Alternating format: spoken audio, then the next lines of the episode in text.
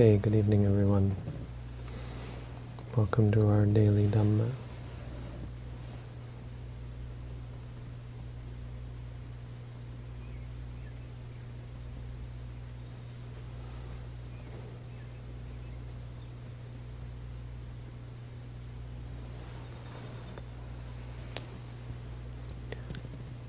When we try to de define or explain Buddhism.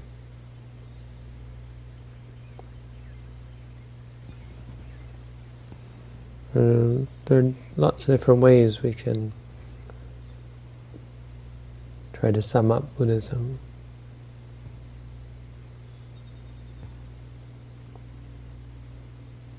We could say that Buddhism is all about suffering. That's a common one, right?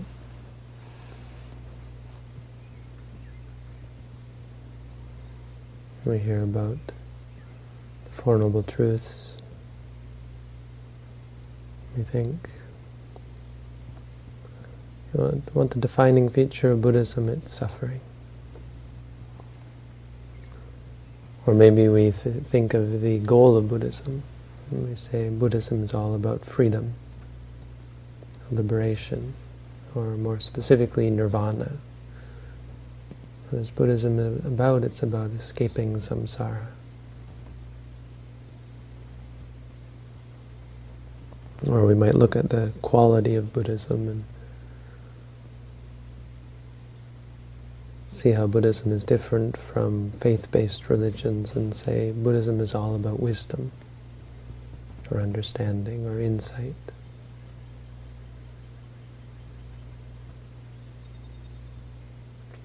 You might even say Buddhism is all about moderation or the middle way. Right? People who think of the first teaching of the Buddha where he taught what he called the middle way and they think, well that's the the essence of Buddhism.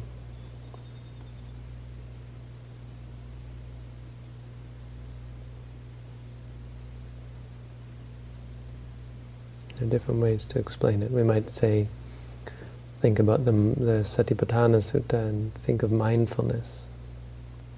Say Buddhism is all about mindfulness. As the Buddha called mindfulness the the Ekayana Magga. And he devoted a lot of his attention to, a lot of his time to, to teaching the four Satipatthana, the four foundations of mindfulness.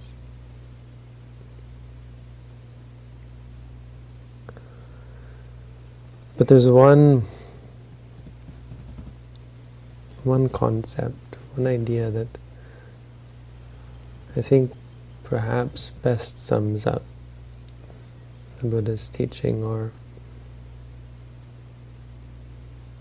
is most true to the, the Buddha's intention for what his his legacy was to be. If you're going to, you know, in fact, it's it can be detrimental to to try and explain Buddhism as being one thing, right, or as being one simple concept. So as a gross oversimplification, if we're going to grossly oversimplify the Buddha's teaching, we should sum it up by, really we should sum it up by the concept of appamada,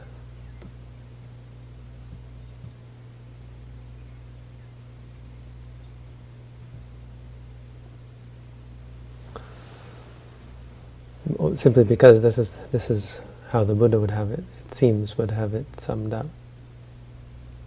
And how those who carried on the Buddha's teaching and compiled the Tipitaka, how they would have it summed up.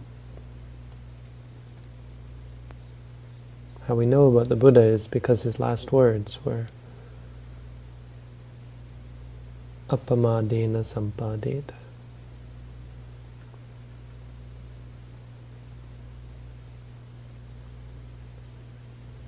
Everything everything that arises ceases, all formations are subject to cessation. It means anything that we build up will fall down, anything we cling to will will eventually fade away. We'll lose everything we hold dear.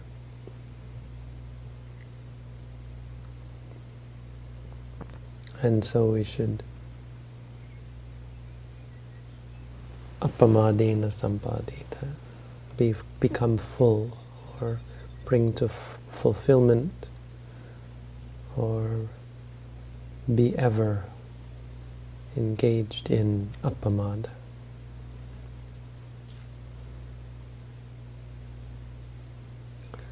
We have in the Dhammapada, we have verses like Appamado amatta padang pamado machuno padang ye pamatta appamatto nami appamatta namiyanti ye pamatta yathamata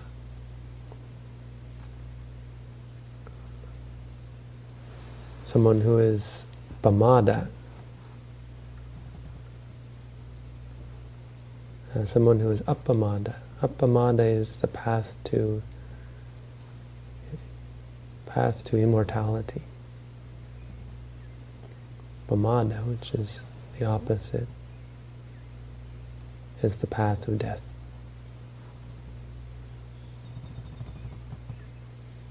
Those who are appamada never die.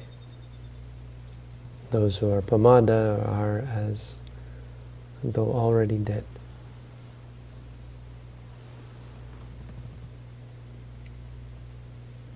Or we have, in regards to Angulimala, yo pube pamajitva pachano pachaso na pamajati.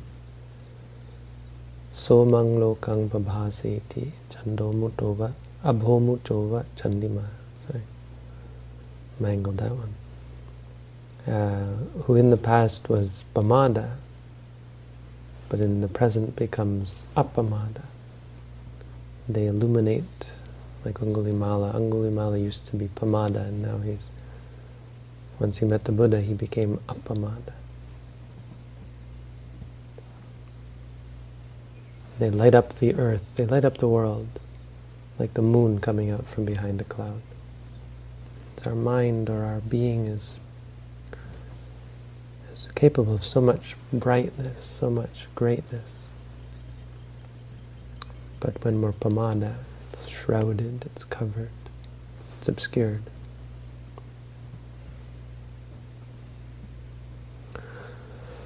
So how do we understand pamada? It's an interesting question. I, I, like to ask this of my Sri Lankan students because they tell me, well, appamada means to not be late.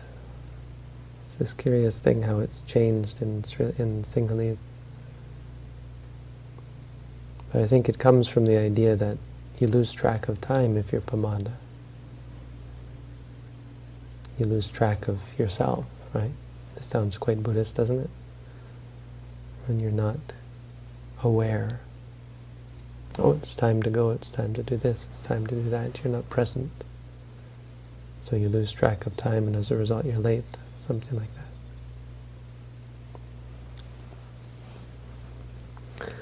But no, the best way, the easiest way to understand pamada and appamada, pamada being the bad one, appamada being the good one, is when we look at how the Buddha discussed um, intoxicants, alcohol. The fifth precept, sura merya majapamada tana. alcohol, liquor and booze, liquor and beer.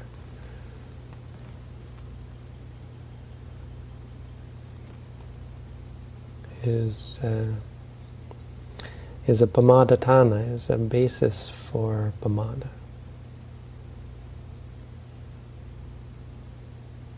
So the ordinary way of understanding pamada is that it, it's intoxicating, in, intoxication when we're drunk. That's what it means to be pamada. It comes from the root majj, like yo pube pamajjitva pachano so na pamajjati. Majj. Majj means to be drunk. It means to be confused or deluded, clouded in the mind, unclear.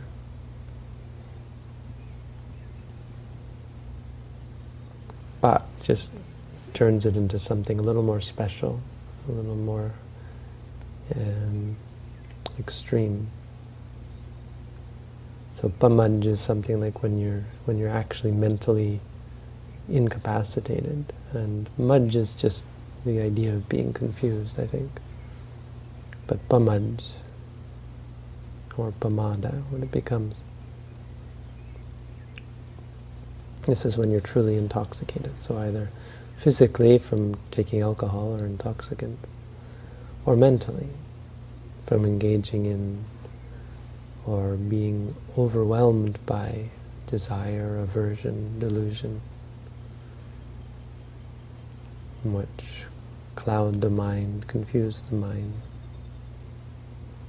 destroy the clarity of the mind and the purity of the mind.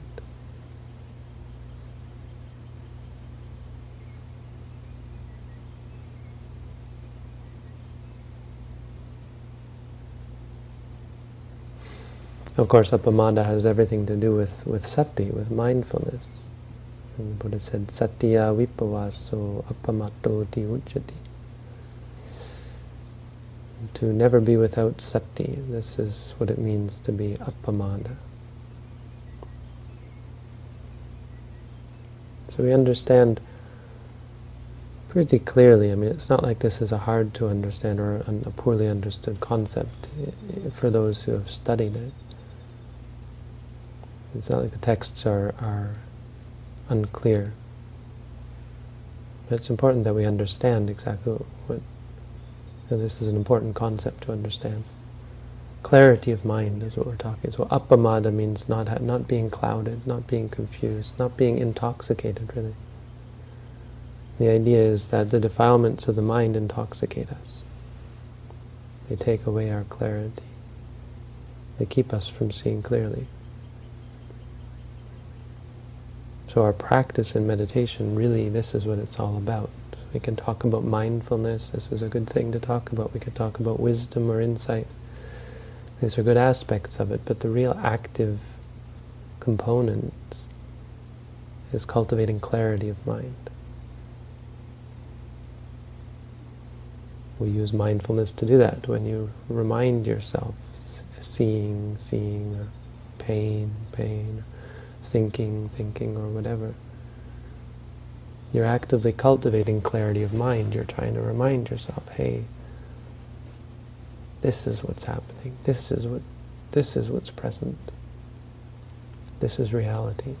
Bringing your mind back, dragging your mind out of the clouds, back down to the mundane, objective reality of our experience what we're seeing, what we're hearing in every moment, see, smelling, tasting, feeling, thinking, the body, the mind.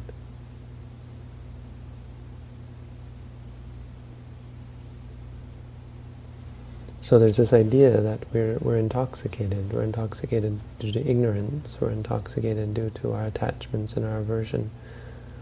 We're like drunk people. They're really most of the time drunk on drunk on life, drunk on youth, drunk on sensual enjoyment. We don't see clearly. We have very strong delusions, and our habits are based on delusion. And so our reactions to our experiences are based on delusion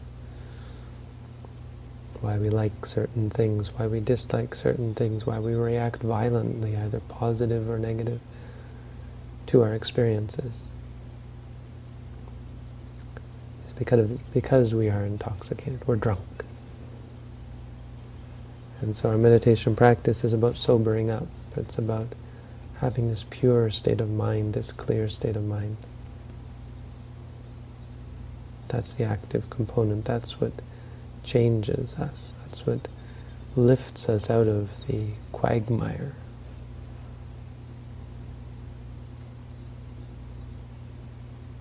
Lifts us out of the morass of delusion that we're caught in. So if you want to I mean, the use of this is to help us understand or help us get a sense of how meditation should be experienced. What should it feel like to meditate? How do you know if you're truly meditating? And it's the difference between following your delusions and seeing them clearly. Once you start to see your, your desires, your aversion, your confusion, your delusion, your doubt, your worry, your stress, once you start to see it clearly, and you start to be present, it's like waking up. You feel like you lived your life asleep, and you're only just waking up. It's like you lived your life drunk, and you've only just sobered up.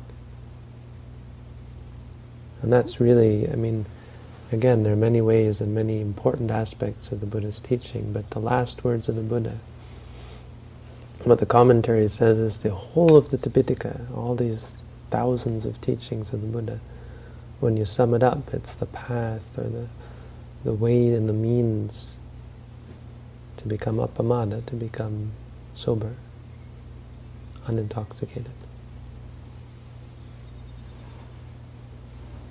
And so along with all the other aspects of the teaching, this is what um, this is what we what we see as the essence of Buddhism, because it leads to all of the good things. And it's the use of mindfulness to create clarity of mind, which brings about morality, concentration, and wisdom, and understanding, and freedom and release liberation from suffering.